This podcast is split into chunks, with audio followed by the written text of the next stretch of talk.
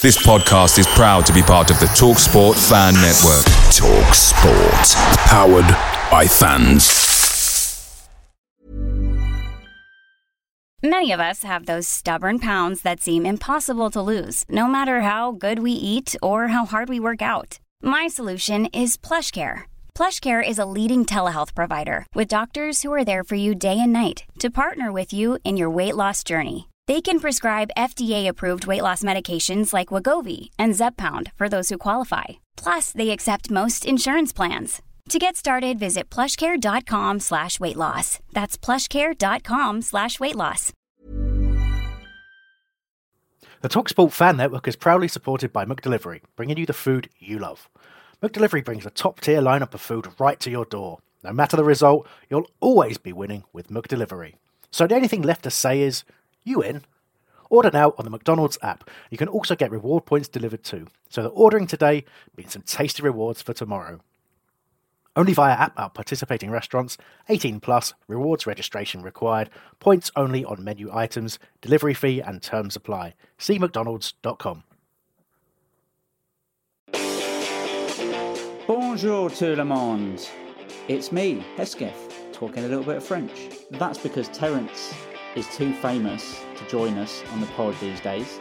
Um, but we wanted to talk about our new manager, Patrick Vieira. Not as quite as good with segues as Terence is, but we'll, we'll let it run. Uh, I'm here with Patrick O'Connor. Hello, Patrick. Hello, how are you, Sam? Very good. Do you speak any French? I actually took it for four years in England and don't speak a word. Perfect. Scary, isn't it? Yeah. um, and we're also joined by Nick, uh, who may also speak French. Bonjour, ça va? Ça va très bien. Oui. There you go. I think that's going to be the end of the French talking. Uh, Mad. mad. We're going to be saying that a lot this season, I reckon. Um, how are you, Nick? Yeah, I'm good. I'm good. It's um, England doing well. We've got a manager, and we haven't got pesky Terence or Chris or Mike, so we can misbehave, can't we? We can. I wonder if producer Sam, who's lurking in the background, uh, is going to be trigger happy with the bleep button or the mute button. I suppose we'll have to wait and see. Um, but for now, uh, let's get into a bit of chat about what's happened outside of the managerial appointment. Um, starting with something I've already mentioned Terence being too famous to join us these days.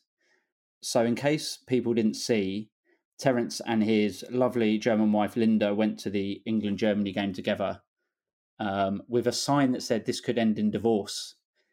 And Terence and Linda were promptly splattered across every website, lad Bible, German newspaper that you can think of. And now he's just not replying to us, is he, guys? He, I, I think he missed a trick because he should have done it in German on the reverse side, so he could have kind of got both both sets of media properly. Good point. Das Das Lad Bible. But yeah, we've um, we've tried to get in touch with him. He's now got an out of office, which sends us to his agent. Um, so he's yet to comment on Patrick Vieira joining us, but hopefully we'll we'll hash out a deal um, for the for the coming season. It was um, Um, nice to see some of the abuse he got on Twitter. The, the weirdest one was, "Who's that Irish Harry Potter twat?" No idea what that was all about. um, was it you that put that? No, it wasn't. It wasn't. I, w- it wasn't me that went on that he looks like he likes a good pegging either. But there you go. So you know, you- you're famous. You got to take the rough with the, with the uh, smooth, haven't you? Well, literally in that case, by the Yeah. sounds of it. Um, I, there's no segue from Terence pegging or being pegged to Wayne Hennessy going to Chelsea, but we'll we'll move on. Um, one of the weirder stories, as I uh, as we talk about what's happening with Palace, um, is that Wayne Hennessy seems to be a target for Chelsea. Um, what do you think about that, Patrick? Seriously, no chance. If you're Chelsea and you can get a third string, I'm, I'm assuming third string keeper. You would imagine so, yeah. Yeah, you could do better than Wayne Hennessy. Listen, we all know my, my history with Wayne Hennessy as a as a as a goalkeeper at Palace, and I'm not I'm not close to being your biggest fan, but I can't I just don't see that being a realistic story. I, I guarantee they can go with a younger, uh, better goalie than him. Listen, I wish him all the best. Now he's no longer a Palace player, but I can't see him going to Chelsea. I don't see that's that happening, but we'll see what happens. Yeah, it's a weird one. I mean, you sort of feel like even, even though he's not a great goalie, and, and I, you and I probably have the same opinion of him, Patrick. Um, but you think he could still be a first choice in the championship somewhere, wouldn't you? Rather than sort of rest his days up and on the bench, or not even on the bench at Chelsea. Yeah, yeah. I mean, yeah. I mean, look at the Euros. He didn't play in the Euros at all because you know they've got a, a better first string keeper who also is also uh, Ward, who's a backup at Leicester. So if he wants to get his Wales even career back on track, I mean, I know he's probably aging as far as playing internationally, but you think he, exactly you go to a championship side, a mid-table championship side where he can play every day, and you know, and and by doing that, we'll get back into the well side as a number one keeper. So it doesn't really make a lot of sense. But again, you know, would we I'm not big on transfer rumors. I think I laugh at a lot of them because they're really, really funny. But that one came from left field for me. It really was very strange. Yeah, it, it really did. Um, but talking of Wales, I think there's a segue that, that does work. Um, I'm going to stop talking about my segues now. But um, moving on to the Euros, um, I, am going to have to let these guys talk because p- people who listen to the preview pod know I'm not a big follower of international football. I watch it. I don't really have an opinion on it. Um, and now all the Palace players are out of the Euros. I'm sort of done. Um, but uh, Nick, you've been enjoying the tournament so far, I'm sure.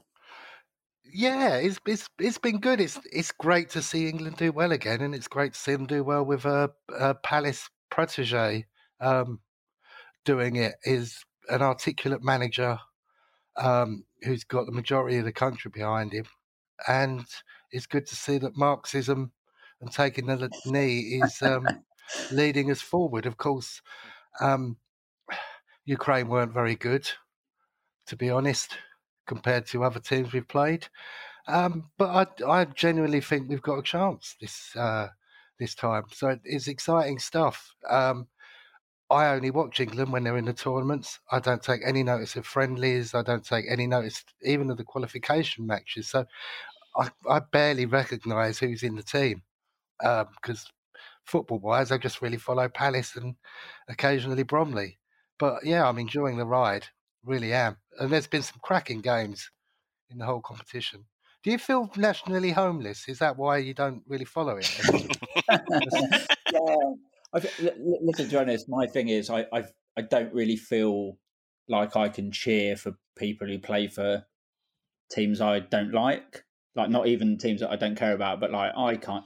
I think we had this discussion on, on the preview pod where Lingard had had a good little run for England, and I was like, he scored the winner against us in the cup final, so I hate him forever. Um, and it's you know like I don't want to support Man United players. I get it. I understand why people do it, um, and why everyone in England anyway. And I'm sure when we get onto Patrick, I'm sure expats will feel the same that it, it looks like a really positive tournament for England, um, but it's just not for me. So what would you reckon, Patrick? So, sorry, it's nothing to do with with having French parentage, and you're just waiting for for Guernsey to qualify, so you can kind of have a bit of both. Got to pick something in the middle. If, if, if the Channel Islands had a team in the Euros, I'd be uh, I'd be all over it.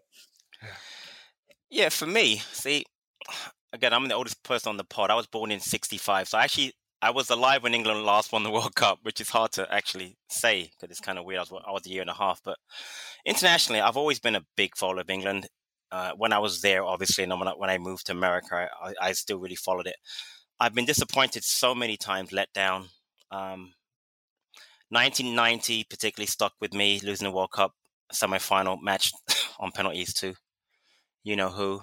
And then 96, United, I thought we were going to win it 96. I really did. I, I, had such a good feeling about that team. Um, the whole is coming home was started back then, which is really that stupid song, which I sing, I sing all the time now, even I don't really believe it's coming home. Um, and now I've got to give credit to Southgate. I was not, I'm not a big fan of his from a club management standpoint, but internationally, he's a great motivator and, of men. I do like what he's done with the players as far as you know, getting them rally around, getting the country to feel good about you know the football. His tactics, I'm not a huge fan of, but you know what? They've got a clean sheet. What is it? Six six clean sheets now.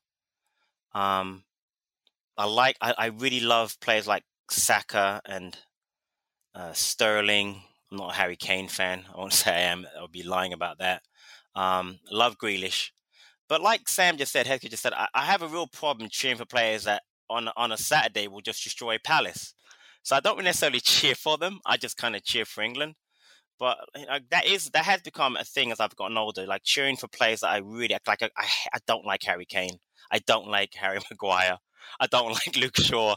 I mean, for obvious reasons. So from that standpoint, it's difficult. But I, I, I really have gotten into this tournament, and I really hope Wednesday, when it comes, and we play Denmark, that we can not only beat Denmark, but actually just go on and finish it and win it. I just want to see England. It's, it's like Palace, you know. You just want to see Palace win something in your lifetime. You know, it's the same with England. I want to see England win one thing. I'd be very happy to just win, even if it's a Euro, but Palace winning a League Cup.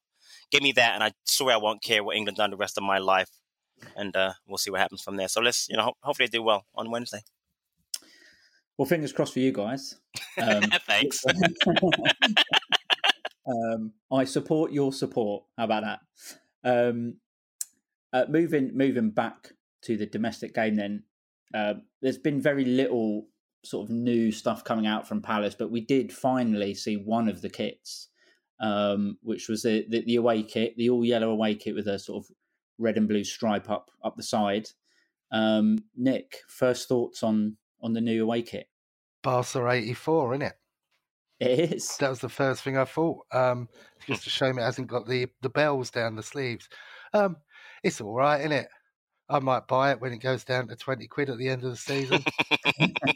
um, I've I've got a bit of an issue with where the stripe ends uh, uh, on the shoulder. It, I don't think it goes up high enough, but the uh, embossed kind of embossed eagle on it is is a nice touch, isn't it? I just don't like the being sponsored by a betting company. I, I, you know, I don't care what the kit is. I just don't like having things that lead to gambling addiction plastered over our shirt. Hmm. I, I just think it's wrong. Yeah, uh, fair enough. I think it's. I mean, it seems to be that the norm for half the league now, doesn't it? That, yeah. it's a betting company of some sort, which is which is kind of a shame.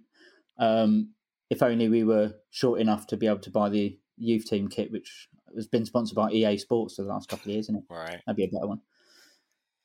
Um, what do you make of it, Patrick? The away kit? Yeah, um, it's all right. You know, being so far away, Sam, I want to support the club whenever I can and however I can. So I always end up buying the kits anyway. I don't care what they look like. I've never gotten too worried about you know, good, bad, or indifferent. You know, I've I've liked certain kids. I've always been a fan of like the evil sash, that kind of stuff. But honestly, mm-hmm. when the kids come out, I just don't. It just don't doesn't bother me whether they're good, bad. I'll I'll end up buying it at some point and putting up on my wall downstairs and wearing it on match days, as you know, as, as if I'm at the at, at Selhurst. But honestly, that doesn't bother me that much. The, the away kit, honestly, the yellow, I, I, like it, but uh, like I said, I don't really get caught up in, oh, when's the away kit coming out? Oh gosh, when's the we haven't we haven't given out the home kit first. When are we gonna have you know the third kit? Was it gonna be black this year? Why? I just it just doesn't bother me. I just I'm not I'm not bothered. It you know the kit's a kit, and whatever it is, I'll support Palace either way. So. I think. Yeah, I mean, obviously, any kit we we're wearing that we're winning in is a good kit. exactly. Thank you. Nail on head right there. The the thing with kits is they, they kind of grow on you. I I didn't like the white away kit at the start of the season, uh, of last season, but I love it now. I think it's great, and it's not until you actually see them on the players and and get used to seeing them that they kind of grow on you a bit. Do you know what I mean? Yeah, even, I even the one we had the first season we came up with, which was kind of like a Crystal Palace version of a Blackburn Rovers kit, right. that really grew on me. Yep. well, that was a departure from red and blue stripes. Exactly. Good point. Seeing it, yep. get used to it. Well, hopefully we will be loving these kits by the end of the season. Um, exactly. Um, after, after uh, Patrick has romped us through the league and taken us into Europe. Um, let's let's go. Uh, but on that, let's uh, move on to sort of the main discussion that obviously has been taken over all summer, which was the managerial appointment or lack thereof. Um, and I wanted to start really with talking about some of the names that were linked to us uh, and how we felt about them. So, you know, the likes of Sean Dyche again, Lampard, Steve Cooper, um, and Valérien Ismaël, before we were then seriously linked with Nuno and, and Favre. Um, how did you guys? Uh, I'll start with you, Nick. How did you feel about the sort of before Nuno and Favre, the list of names that we were linked with? Did you did you like them? Were you worried about any of them at all? Um, to be honest, I don't really know them that well. The, the Cooper one, um, is is not um, the best looking bloke. So to have that sort of walking up and down the touchline or in the technical area might be a bit off putting with like Nosferatu there. I know we've had a lot of Nosferatu gifts going on. It, um, but you you tend to look at the negative stuff that other fans, like the Swansea fans, didn't seem to like him very much. And all I saw of Swansea last year was the playoff final, and they were dirty. I didn't like mm. them at all, and I thought, well, I don't want us to be a dirty team. I was excited by Nuno coming, um, but that was a farce. It felt like we were being used in a little bit of the way. And fair play to Steve Parish for actually putting his foot down with a firm hand because I think the demands were too big. Um, Sean Dyche, not really sure about. He he he'd kind of be a, a younger Roy, I think, in sort of keeping us up, but not in an exciting way. Um, Frank Lampard, I've I, have i have never really liked him, and I can't put my finger on why it is. So I'm kind of glad it wasn't him. Um, the only one out of that list was Ismaël, simply because he he seemed to be playing an exciting brand of football with Barnsley, who who were playing well above what they should have done, and and that's kind of what we needed was somebody who could bring out more of our players, and they're actually sort of make the sum of their parts better than the individuals, if that makes sense. And I, and I think it would certainly help if we had got Ismaël and done all right to sort of ex- exercise the ghost of Carl Leaburn, because what people of a certain vintage, yeah, which unfortunately also includes me, um, is our overriding memory of him is him getting absolutely turned over by a perennial cart horse and Carl Leaburn. Um, but yeah, I mean, it, it, was a lot of different styles of manager as well, wasn't it? Which was which was interesting. What, what did you think, Patrick? Did you have any favourites uh, at the time? Well, everyone that listens knows that it was it was anybody but Hodgson at, at one point, which was not very, you know, not very unique. But that was how far I'd gotten. But as far as the choices, honestly, I had no problem with Cooper because I know I know that uh, myself and our our famous young um, Turkish um, friend would didn't like him because of the way he looks. But Steve Cooper did win the World Cup. I mean, I know it was under seventeen World Cup, but he did win the World Cup. I know he had some really good players in, you know, Sancho, who's playing for England now, and Foden and stuff like that. But I thought he did a good job with that with that team, and you know, younger players. I was excited about that, and that didn't happen. Never wanted Dyche particularly. Um, again, it was only the only anybody with Hodgson type thing. But Dyche to me, exactly as as a was said before, it reminded me a lot of Hodgson, and he would have kept us up. But you know, I don't know if I would have really loved this football after a couple couple of years of that. Absolutely did not want Lampard. Um, one reason is I didn't think he did a great job um, at Derby County. Did play younger players, which was good for him. Would have been good for us. I didn't think he did a good job at Chelsea, as shown by the fact that as soon as he left, they went up the table and they won the Champions League. And I have a personal issue. Uh, my brother actually went on trial at West Ham under Frank Lampard Senior, and my father had an issue with Frank Lampard Senior on the personal level, so I never root for the Lampards. Um, Nuno, I was very excited about when I first heard it, and then he went to Tottenham, so forget that clown. um, Ismaël, like you guys, I would have liked of him. I, I liked his style of football at Barnsley. You know, he had that Palace connection. I thought, you know what, he could maybe build something here. But the fact that we didn't hire him is probably something to it. So I didn't have a problem why we didn't go there. Now, Favre was the one that I really wanted after, again, getting caught up in, you know, the, oh, he's going to come, he's going to play young players, his style at Dortmund, blah, blah, blah. Like most people, I started watching the documentary on um, Amazon about Dortmund, which was actually brilliant. I'm not even joking, guys. I got through like the second episode and it and it felt, and I stopped watching it. But what I watched of it, I was very impressed with his style of football, his the way he, you know the way he motivated players. That you know he, he had um players like um Sancho again. That name again came up. He had um the uh, the American kid uh, Christian Pulisic there. I mean, you know, good start. I would I would have I would have actually been very excited about Favre. I thought that would have been a really good si- uh, uh, signing. Um, so as a manager, but again, we ended up with a, a player. I mean, a manager now, which we'll get to in a bit, who I really like, and I think that we, I think you know everybody got really wound up about the timing and you know, oh, it's going to be preseason soon. We haven't signed anybody. We've got 18 players out of contract or whatever it is, 10 out of contract, blah, blah, blah. But I think things happen for a reason. I think that, you know, where we are now, I think we're in a good place. I really hope, I really think it's going to be a good thing for us. I have to. I have to say, I started watching that Dortmund documentary as well when the Favre stuff came up. We watched. We watched the first. They're, they're quite long episodes as well. They so are, They're very long. Yeah. It's like an hour and a half or something. Yep. And I was it's like literally texting my mate who's a who's a Palace fan, like verbatim. They've called him the brain. They said he's like the best tactical coach Yep. ever. they said, you know, even players like um, who, who are already established, he gets them playing that extra. He finds one thing they can improve on. I was like, mate, this is going to be the best appointment ever. I can't Absolutely. believe we're talking to him. I can't believe we're going to get him. anyway, went, went to bed. Woke Yep. up the next day. No, we're not. exactly. No, we're not. yeah, me Uh, too. Yep. End so- of documentary watching. Yeah. Yeah. Exactly. It's it's no when it, it's no when Eagles dare, is it anyway? So Ah, think- exactly. Yeah, subtitles and all Uh-huh. that stuff. Exactly. Um, so yeah, I mean, it, it it was an eventful, especially with with Nuno and Favre sort of going the same way. Um, and I, I, I agree with Nick. I think Nuno did play us. Favre maybe less so, but Yeah. the same the same sort of result, wasn't it? Um, but we've ended up finally with uh, a manager who wants to join and did sign. Um, although I must admit, when the news came out and then it wasn't officially announced for a couple of days, I was just waiting for the, you know, the Athletic to bring out a new report saying he's off. Yeah. He's, he's, gone, he's gone to Lille. Um, but it has been announced, and we are now officially Patrick Vieira's Red and Blue Army. Do you Um, um, do you think Parish deserves some of the criticism he got for the kind of I wouldn't call it a fiasco because you know we've got a manager and the manager came in before the players came back to start training, so it, it's not like if we'd have announced it two weeks ago, there's still he'd still start training today, wouldn't he? And it's down to Dougie to get the transfers in, uh, as far as I understand. So that wouldn't have made any difference either.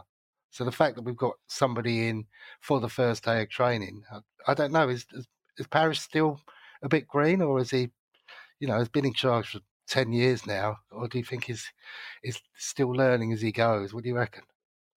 Yeah, well, I'll, I'll, jump in here for a little bit. I, I- think, see, I've been a big fan of Parish, and but more critical this season with, with the Hodgson um, situation. But I know he had a- he had a lot of time, but it was not like he didn't try to appoint a manager until you know July first. You know the Favre thing, and even um, you know even with um you know the other managers. Nuno, for instance, he went he went as far as he can go. He thought he had a manager. It's very difficult. And then if you look at other teams that similarly, like look how long it took Tottenham to get a manager, Everton to get a manager. We're still suffering through the pandemic. I think situation was such that there was so much th- other things, factors going on. It wasn't like okay, I'm going to pinpoint this one manager and I'm going to go and get him and sign him and blah blah blah. It was there was so many factors going on. Again, Nuno played us, you know, as Sam just said, played us big time. I think Favre generally just got cold feet. I really believe that he would have come but just felt like you know what I don't know the language. I'm not sure about maybe maybe the transfer issue and the money issue, and then there's the whole quarantine issue. He you know new country. He probably didn't want to deal with all that. And then the fact again, Vieira. I mean, Vieira apparently we had all interviewed apparently. I think what they said in April or May, so or what he's talked to. I mean, so I mean, it was in there. So I don't think he deserves, you know, tremendous amount of, you know, um, criticism because again, I think we could have gotten a manager earlier. Just that circumstances were kind of like messed up. So as much as I want to criticize him, I think in this case, I think he really doesn't deserve to get killed. But again, as Palace fans, we tend to pile on because that's who we are, you know. So I, I think as well. I mean, I, I think he did the right thing in sort of telling Nuno, you know, we're we're pulling out at this stage because agree. going by what was written in the Athletic, it sounds like Nuno is playing some really funny games and Exactly. demanding more stuff. So at some point, you have to say, look, enough's enough. We've got to move on. I think with Favre, if Favre becomes available and wants to talk to you, you got to talk to him. I mean, I still can't believe that we even got to that point because he is such a Yep. good manager. I mean, Yep. everywhere he's been, he's been good. Um, so, I mean, yes, I would like to have had a manager in sooner just because I worry about everything. yeah, me until- too. Yeah. You know, until a manager gets gets appointed, you're always going to worry that a manager hasn't been appointed yet. Um, but what you would hope is that because we're working with this sporting director, whatever Dougie's title is, you'd think, look, we're, we're at least down the road with some targets, and then you can say to, to to Vieira, do you want this? Do you want that? Is there anyone that you want us to get talking to, rather than starting completely cold? Right. But that's me talking in hope rather than in any knowledge. You know, I've got no insider knowledge of how these things work. Um, but you know, he's thankfully he's in, and, and just before we we started recording, we saw pictures from the training ground of Vieira actually at training. Um, so he is here. It's not a lie. It's not a mirage. um, and there were some some pictures of uh, Wilf, which is obviously good to see. Um, J- James McArthur was back in training, which is obviously great as well. And Mike Scott will be absolutely delighted to hear that there was also a picture of Jarosław Jach uh, in training. So our centre back Hey. woes are um, our centre back woes are completely out of the window because he's he's going to lead the charge from the back. I think. Um, but let, let's move on with uh, with Vieira now that he has been appointed. One of the uh, sort of sticks to beat him with from especially from from teams uh, fans of other teams, but some Palace fans as well, is that he doesn't have experience in the Premier League, um, which is something that Parish I think mentioned that he wanted initially. Um, but looking at his record, you know he's had he's had two years in the MLS, he's had two and a bit years at Nice in Ligue One, which isn't a pub league by any means. Um, and he had some good time at the development elite development centre, whatever the sort of youth academy is called at Man City. Um, and I was just looking at other managers in the league, um, and if you look at the new Wolves manager from Portugal, five years ago he was an assistant at Sheffield Wednesday. Four years ago he was an assistant at Swansea, Huh. and he's had one season at Benfica. Right. But he's he's come into Wolves, and no one's talking that about he's got no experience, you know, and he's had maybe one season as a manager. So, Nick, I'll, I'll- I'll come to you. Do you think that Vieira does have a lack of experience? Do you think if he does, it matters? Uh, or, do you, or do you think it's, you know, it's it, it doesn't really make a difference? being one of the best players of his generation and actually playing in the Premier League, you can't say he's got no Premier League experience. He's played under under brilliant managers as well. I mean, he must pick up stuff. Uh, the fact that we're not his first major managerial uh, position must hold him in good stead because you'd like to think that any mistakes he's lo- he's um, made along the way that he's learned from them and I think a lot is going to um, ride on who he brings in uh, as his backroom team. Uh, as the Frank de Boer, we got all excited about, didn't we? Because oh, he was this brilliant Dutch player, but he was he was a bit of a maverick who who was very very self-centered, wasn't he? It was all about him. I don't think Vieira's going to be that type of type of manager, and from from watching him uh, being a pundit, he he seems very thoughtful and very knowledgeable. So I think that should hold him in good st- good stead. I don't think he's got the ego that uh, Frank de Boer had. Um, so yeah, I think it'll be good. If You, you're talking about the training ground photos earlier. That's I've actually started getting really excited now. I've seen them.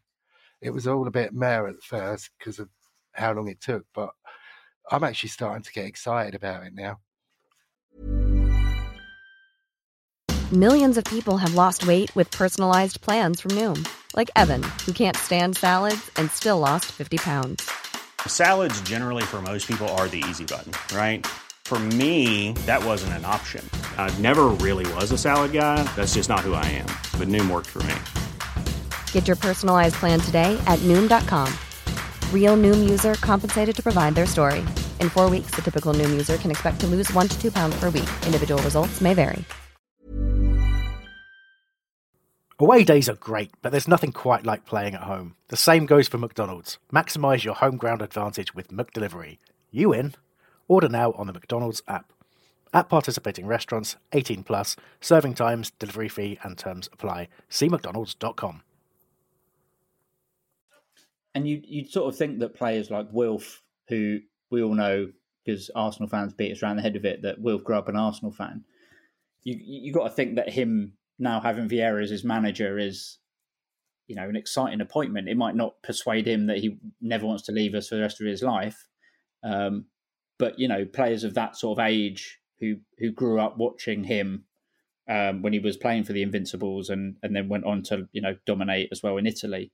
Um, that's got to be good for play, players like him as well. You would think. Indeed, indeed, and um, I like the fact that he's we've we've got a black manager as well, which kind of represents our local area. Um, that's that's going to be something that attracts players to us as well. I think. Um, you know, coming from multicultural Croydon as we do, um, I think that can only be positive for the team. Yeah, uh, absolutely, completely agree. Um, I mean, it's probably a discussion that will take a lot longer if we go into it in depth, but it, it is certainly great for for better representation and, and for it to be with our with our club is is is a bonus. Um, and what, what I want to do is talk about his sort of a bit earlier in his career when he was in in America, uh, where he sort of cut his teeth as a as a first team coach, and um, unsurprisingly move over to, to, to Patrick on this one. Um, obviously, live in New York and, and have seen his work with New York FC um, firsthand. So, give us a give us a bit of background on what, what you think of him. Yeah, so um, you know, the way the MLS works is you now it's a franchise system. So the club he went to, NYCFC, actually begun in nine in 2015. Um, they were affiliated with Man City. So um, Vieira, as you mentioned before, Sam, Vieira came had worked with the under 23s at Man City, was um, hired um, by NYCFC to become their manager after the manager had the first season. Jason Kreis, who had actually was a very good manager, was fired because they finished. They had a really poor first season under under him. Uh, notoriously, um, fran- uh, new franchises to the MLS, you know, tend to take a couple of years to become good. So uh, the fact they didn't give Kreis any time is interesting. So um, Vieira's first year was 2016. Um, they ended up making the playoffs that first year. They were second actually in, in the what they called Eastern, the two conferences, Eastern and Western Conference. They were second in the conference, um, which was a very good, you know, good job for him in the first year. His first signing was actually Jack Harrison, who plays for Leeds now. Harrison came over here to play uh, uh, college. Uh, I was going to say football. Yeah, I'll say football. and um, uh, has developed really well. And I actually saw Harrison play quite a bit. Again, I'm not a huge uh, follower of a fan of MLS. I follow it. I watch it a lot. I actually went to some NYCFC uh, games because they play in the Bronx. They play Yankee Stadium actually. Um, so it's actually easier for me to get to their games than the Red Bulls games. So I kind of followed them a bit. Uh, I like the fact they had Vieira as the manager. I know him, knew him obviously when he was at Arsenal, etc. And he did a good job. I mean, he plays a 4-3-3. Um, the team improved every year he was with them. And actually, when he left, they were quite upset because um, you know, he kind of pledged play. I think he signed like a, maybe a four year contract. He left after like two two seasons and a bit and went to Nice. Um, uh, and they were actually quite upset that he left. And the, the team kind of, you know, kind of went down a little bit after he left and then kind of bounced back. But just overall, I think his his his style of play here was was was was attractive football. Um, you know, he's got this hard man, you know, uh, central defensive mentality, but you know, he, he plays some decent, you know, interesting football. I kind of like the way NYCFC play. They've always played like a, an attractive style. They kind of model again themselves after Man City, the way Man City plays. Um, you know, under Pep, you know, possession type football. Um, not a lot of shots, but you know, they're they're very good with the quality of their shots as far as what's that X, XG rubbish that people talk about, you know, in scoring goals. So, you know, he did really well over here. And I, I thought he did a decent job at Nice. I mean, Nice, you know, ended up, I think they ended up in Europa League. But again, what happens with, with managers like that, if you don't do well you know, and you have a you know four or five game losing streak, you end up getting you know getting the bin, and he got binned in at Nice. But I think I'm excited by the signing of Vieira again. I, I having seen him over here a bit, you know, quite a bit, and again, he just brings something a little different. As you guys said, he, he doesn't have Premier League manager experience, but I know that he was going to be, he was interviewed by Newcastle at one point, and I just think that the fact he's played, he's a tremendous leader. I mean, he's part of the Invincibles. I mean, he was a tremendous leader. Everyone knows who Patrick Vieira is, is as, as, as, a, as, a, as a player.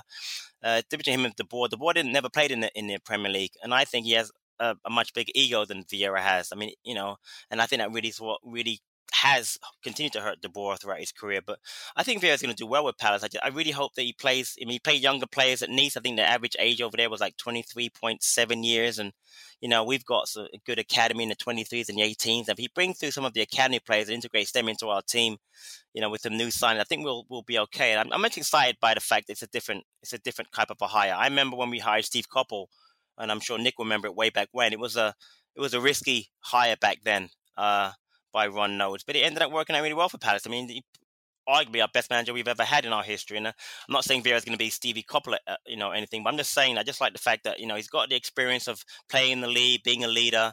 He's young. He's got to be excited about the project because again, Palace is going to be a project with so many players out of contract. But I'm, I'm excited by it. I really am. I just think that you know if we give him some time and you know don't get don't get crazy, I think he'll do some really good things for us. Yeah, I, I think you know I've I've read some opinions of him. Um, more so at Nice, but a, a few at, at, New York City as well, and and they all seem to be quite positive. Um, I mean, if you look at his time at Nice, obviously I, I didn't follow it super closely. I have a team that I follow in France, and it isn't Nice. I'm afraid to say it's Bordeaux, uh, who've just been relegated for financial irregularities. So that's ouch. Good. Sorry, sorry. Um, but his his time at Nice, he finished seventh and fifth, and uh, you know he followed Lucien Favre actually when he yeah, ironically, right? that's a pretty, pretty, pretty, tough guy to follow follow up, isn't it? So to finish seventh and fifth is is really good. I think a lot of people have been a bit critical of the French league, um, and obviously, although PSG win most most of the, the, the trophies there, although they didn't this year, I, I, don't think it's a poor league by any stretch. And um, to finish seventh and fifth in any top divisions, not bad at all, is it? Really. Um, so he he was let go about halfway through the, the third season, I think, uh, after five defeats in a row. Um, apparently, only two of those five defeats were league games, though. So he lost three Europa League games uh, in that time. And to be fair, if Palace were in the Europa League and we lost three games, I wouldn't care because it meant that we were in Europe. Exactly, exactly. Um, but um, I, I, was reading a little bit about his sort of tactics uh, when he was a Nice manager and the sort of pros and cons the, the, the sort of negative side is that he tactically he changed quite a bit. Like he never sort of decided on a tactic. Uh, and there were times when it looked like his players sort of didn't know whether they should be playing one way or another. But when we've come from, I suppose, a manager who was quite rigid in his in his tactics, like Roy, um, maybe it's a positive. Maybe you know it is a plan B. Maybe it, it is a, a chance to see these players do something different. What do you think, Nick? Yeah, um, what's what's pleased me, I'm just going to read out what he said in in all the press releases. Um, it's a project that's really appealing to me. Having spoken a lot with the chairman and sporting director about their ambition and plans for the whole club, including the academy. The club has fantastic foundations in place after many years in the Premier League, and I hope we can make further improvements to continue to drive the club forward. I like the way he's used "where we" there instead of "I." Um, mm-hmm. The academy. Um, they, the the uh, reserve teams under 23s, under 18s did exceptionally well. I know he's blooded in young players at Nice and he's worked with young players at Man City when he was in the academy. Now, I don't know what our finances are like. There's talk, I've seen 50 million transfer budget mentioned, I've seen 80 million mentioned. But if he can bring some of those players through and we can get young, exciting players in again, like in the old team of the 80s days, uh, from having one of the oldest teams in the league to possibly having one of the youngest and possibly most exciting teams in the league because he tend, likes to play out from the back, which is a bit risky.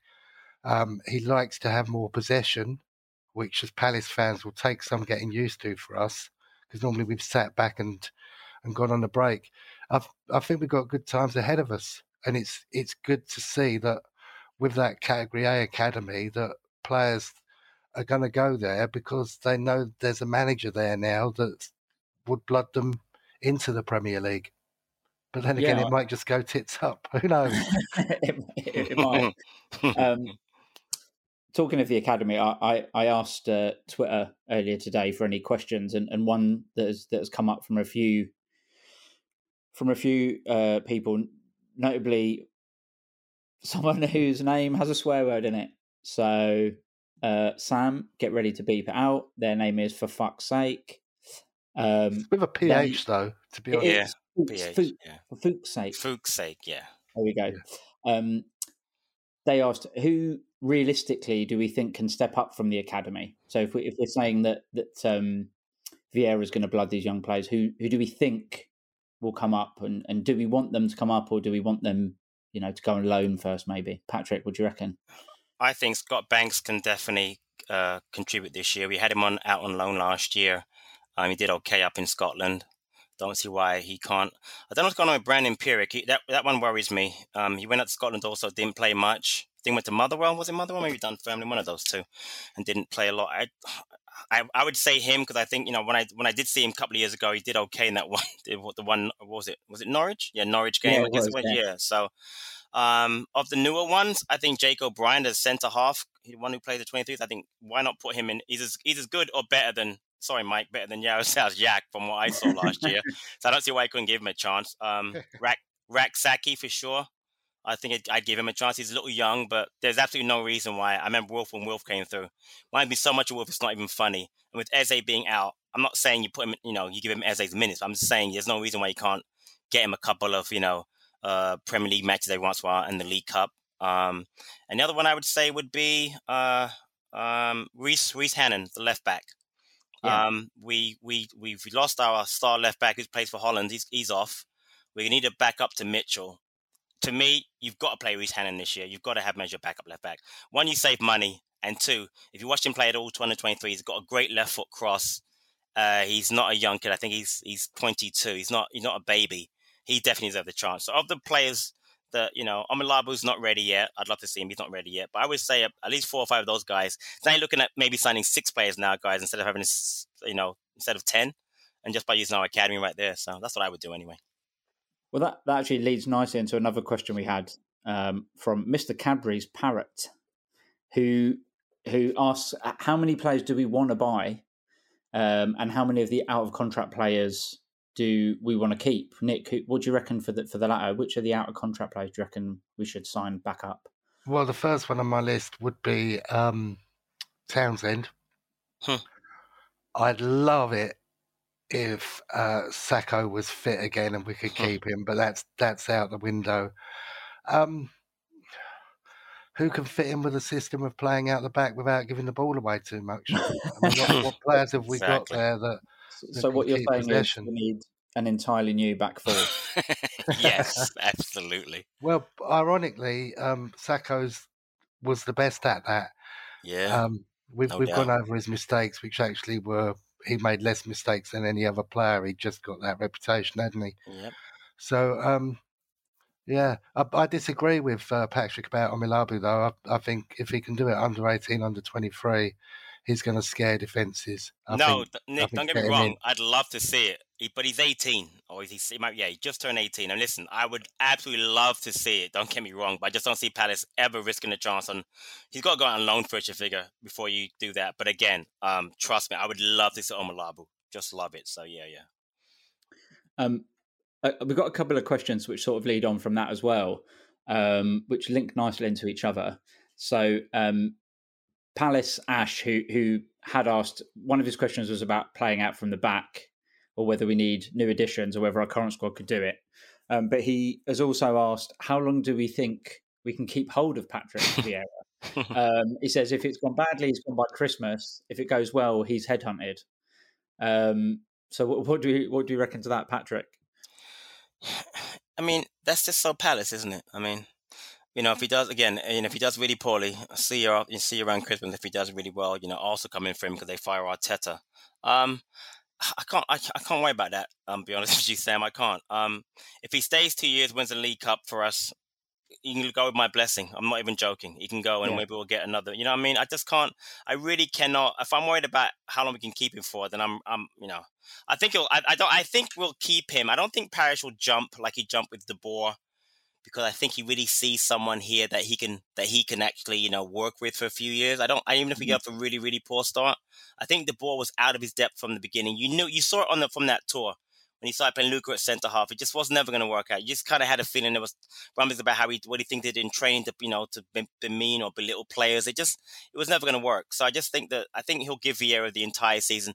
And I say that honestly. And if we go down, I mean, and that sounds really stupid, but at this point, you know, are we gonna can we get can we really get an Allardyce to come back or a Pulis or Hodgson, God for you know, God forbid to keep us up? I mean, to me, just stick with the man for a year. You know, win, lose or draw, and see as long as you see things that you like out of him. You know what I mean? With you know, academy wise or style of play wise. Uh, again, I don't want to go down, but I also don't want us to just I don't want us to, to get rid of him just because he got off to a poor start. And, and on the, again, on the other side, if he does gets off to a great start, you know, again, I'll be happy that he leaves if we're doing really well because they happen the Palace all the time. So I'm used to that. So, well, as long as it's not uh, to Bolton. or yeah. no, yeah, yeah, good point. Exactly. I almost um, said uh, it's another team because uh, where did Dowie go? He went up up north. Oh, Charlton, yeah. right? That's right. That's yeah, right. exactly. So yeah. um, I will say to to sort of keep my um, reputation of being a, a miserable guy. Um, Nick, you've really helped me out on, on our show document that we put together beforehand. You've written that he's fourteen to one to be the next Premier League manager. so, yeah. Yep. Cheers, cheers for that. Um, that's the that's the sort of stat that I that I want to read, mate. It's the, um, it's the ninth in the list. So the ninth favourite, well, if there's such a thing. Um, sort of on, on a little tangent, we had another question from Leif Anderson's forehead on Twitter, who says, um, "How long until Vieira leaves Twitter?" Because he's on Twitter, and you'd imagine the amount of abuse he's going to get yeah. after a few uh, defeats yeah. um, is going to be pretty pretty hairy, isn't it? Does any other club have their chairman and manager both on Twitter at the same time? It just is a disaster waiting to happen. It, he's going to have to get off, um, like September. I just can't see him and Parish both tweeting after losses or and or wins and that going well either way. So no, he's got to get off at some point, like like now, because that's not. Yeah, we just we want to see the tweet say, "I love Palace. I'm really happy to be here." That's right. it. Exactly. Stop, that's it. Right. There. Go dark from there. Exactly. Parish um, doesn't tweet after losses, haven't you noticed? Yeah, I have. I certainly have. Because everybody talks about it, like my son. so, one thing that we sort of glossed over a bit earlier that that's quite important, which Nick said, was about the backroom staff. Because I think whether you think he's inexperienced or not, a, a, strong backroom staff is is obviously really important wherever you are and however experienced you are as a manager. Um, there's been a couple of names which have come out. Uh, one is Christian Wilson, who is a sort of performance analyst type coach who I think worked at all the clubs that Vieira's been at.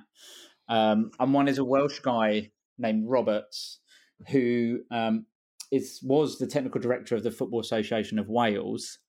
Um, and I was doing a little bit of reading about him because I had never heard of him. I have to admit, um, but apparently he he was a big part of why the coaching badges with the um, Football Association of Wales are, are so popular. Um, and funnily enough, I think Andros and Martin Kelly were doing some coaching badges in the summer in Wales. Yep. Um, but they said so, sort of he was instrumental in putting the the courses together, and and Vieira came through there, Arteta, um, Steve Cooper did as well, and Chris Wilder, um, and apparently he's been very involved in bringing the sort of younger players through the Welsh system, um, which again leads nicely into what we hope we'll see from Vieira and the academy. Um, Patrick, what, what do you think about having having a sort of a strong backroom staff? Yeah, I think it's very important. I mean, don't honestly don't know much about Roberts at all, but what I like you, Sam, I read up on him and he sounds like the, the perfect type of person you want to have in the background behind um uh Vieira, you know, hopefully hiring uh younger um people be you know, people to help Vieira. I did notice that um today Paddy, Shaun Derry were at training, obviously being it being first day with Vieira. So I'm assuming that they'll may take a, a more of a role. I, again, I'm the kind of person I think Derry and Paddy doing a great job with the kids. Leave them there. But I wouldn't be opposed to seeing one of them, you know, moved up a little bit to help out just because of their familiarity with the club, with the younger players, etc., as a kind of a conduit. But again, mm-hmm. I, I, don't know much about Roberts. If he comes in, great. I think that'd be great. I read a little bit about Christian Wilson also. Seems like a person that, like a person that um pa- uh, Patrick Vieira kind of relies on and has been with him everywhere. So I wouldn't be surprised if he comes in. And um, you know, there was a silly rumor going about Brian Kidd left Man City that he might come in. I mean, Brian Kidd's 70 something years old. By the way, great player. Saw him play many times for Man United way back in the day in Man City, but I don't see him coming to Palace. But I like to see as I'm younger. But so whatever he brings in, I would trust him. But I'm and I'm sure that was negotiated or talked to with Parish, and we'll hear about those names in a couple of days. But I think that you know if Roberts comes in, I'd be all for that. Yeah, and I think like you said, it's important um, with Paddy and, and Derry, and I saw Dean Kiely was there as well. Kiely was there, yeah, exactly, yeah, Kiely, yeah having those guys there as a sort of way to sort of you know they know the squad they obviously know the first team players but they obviously know the, the younger players very very well from last season and having them there sort of familiar faces because there were quite a few of the the 23s and the 18s in these training photos. Right. That obviously helps. You know, it makes it an easier sort of transition. They can introduce the players to him. You know, it, it's not like Vieira's coming in completely cold and has doesn't know anyone. Um, so I think you know I think that's important. I, I, would imagine that they will go back to their their roles as 23s and 18s managers um, when he brings more backroom staff in. But um, I'm sure we'll find out more about those in the coming days um, as as he as he makes more appointments and we get finally uh, an interview with with him once the media team have, have got themselves sorted. Um, so yeah, I, I, guess we can sort of wrap it up because we've covered we've covered most things there. But in terms of how you're feeling going into the season, obviously it's his first day. We haven't we haven't made any signings. We haven't re-signed anyone to new contracts. But how are you guys feeling as of now about the season coming up? Nick, we'll we'll head to you first.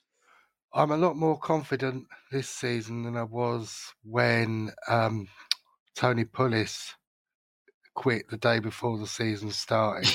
that way.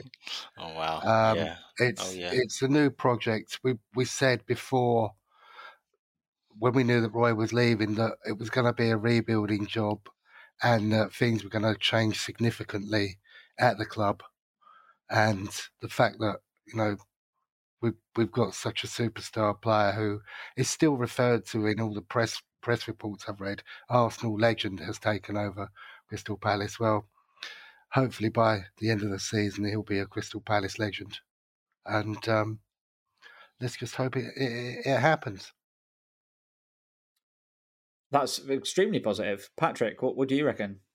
Yeah, I'm excited about the appointment. It's uh, it's it's a risk, obviously. I mean, but any appointment honestly would have been a risk. Um, but I like where Parish went on this. I think that you know I, believe in I believe in you know karma and destiny, and I think that you know this was meant to be. That Vieira got this job, and I really hope he does a, a good job. Real quick, I want to tell a, a quick personal story um, about Vieira that um I want to share. Um, about twenty something years ago, I met George Weah. Uh, George Weah is married to the um the uh, sister of the president of my the club that I coached coach here in, in New York, and um, George used to come over here in the summertime. So in I think it was two, it must have been two thousand. He came over.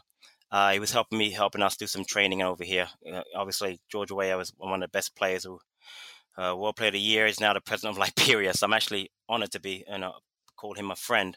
And uh, we were talking one time, you know, we were doing some training session. He talked to me about Patrick Vieira. Now I bring it up because uh, he played with Vieira one year at AC Milan. Vieira had just gotten there. He was young. I think he came from he came from France. I don't remember the club he came from yeah, in France. I think he used to play for Caen. It was Caen, exactly. He only made a few appearances uh, at Milan, but he said that he said to me, you know, this. He, he, mentioned to me, he said this. This is this is ninety. This is two thousand. He said when I first met Patrick Vieira, he was a very shy kid, and he was kind of getting a buddy a little bit at training. And I told him you have to stand up for yourself, you know, blah blah blah. And uh, he goes, but I told you this kid. He told him back then. This was in '96. He said you're going to be a great player. I love the way. I love the way you train. I like your attitude, you know. And and George really also talked about him glowingly. And again, knowing George as I know George, you know, he's not the person to kind of throw out plaudits for no reason. So the fact that he, he had mentioned way back when that you know about Patrick Vieira, we all know how great a career he ended up having with Arsenal and winning the World Cup with France, etc. But you know, he just happened to mention about Patrick and how he was as a person and how shy he was back then, and how he came kind of out his shell. And I, and I and I thought about that. You know, I said to myself, you know what? That's the kind of person, you know, that that's now you know he's the manager of a club that I that I love, and I kind of I kind of feel that you know if he can, I really feel that this is a really good thing for Palace. I just, I mean, you know, it's it's a, it's it's a, it's it's a risk. Don't get me wrong, it's a risk, but I, I really think that you know that he can do a good job with us. I'm really really hoping that you know that we've made the right move here, and I'm I'm excited about. it. I really am. I mean, I don't often get excited about management uh, decisions because I kind of you know they're much of a muchness with Pulis and Allardyce and my favorite Alan Pardew, but I really hope that, and I really think this could be a you know, a little diamond in a rough type thing that we've got here. And I think he can do it, go on to be, you know, one of our. I just hope it works out, and I, am I'm, I'm excited about it. I really am. Well, yeah, fingers crossed that we're having a, a, positive season, and we'll we'll get less angry Patrick on the uh, podcast after. Never. I, I, I guarantee Never. you, I'll be less angry. I guarantee I will. Trust me.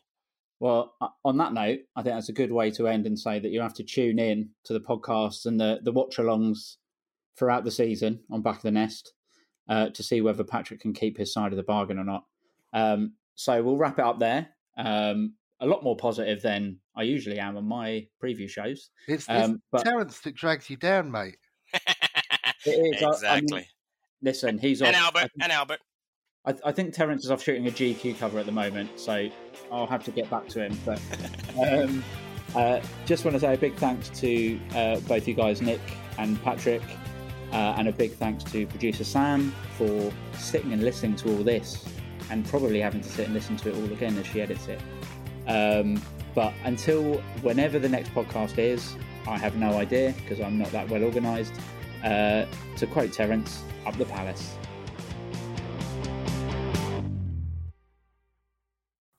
It's the 90th minute. All your mates around. You've got your McNugget share boxes ready to go. Your mate's already got booked for double dipping, and you steal the last nugget, snatching all three points. Perfect. Order McDelivery now on the McDonald's app. You in? At participating restaurants, 18 plus, serving times, delivery fee, and terms apply. See McDonald's.com. Planning for your next trip? Elevate your travel style with Quince. Quince has all the jet setting essentials you'll want for your next getaway, like European linen, premium luggage options, buttery soft Italian leather bags, and so much more. And is all priced at 50 to 80% less than similar brands. Plus, Quince only works with factories that use safe and ethical manufacturing practices. Pack your bags with high-quality essentials you'll be wearing for vacations to come with Quince. Go to quince.com slash pack for free shipping and 365-day returns. This podcast is proud to be part of the TalkSport Fan Network. Talk Sport. Powered by fans.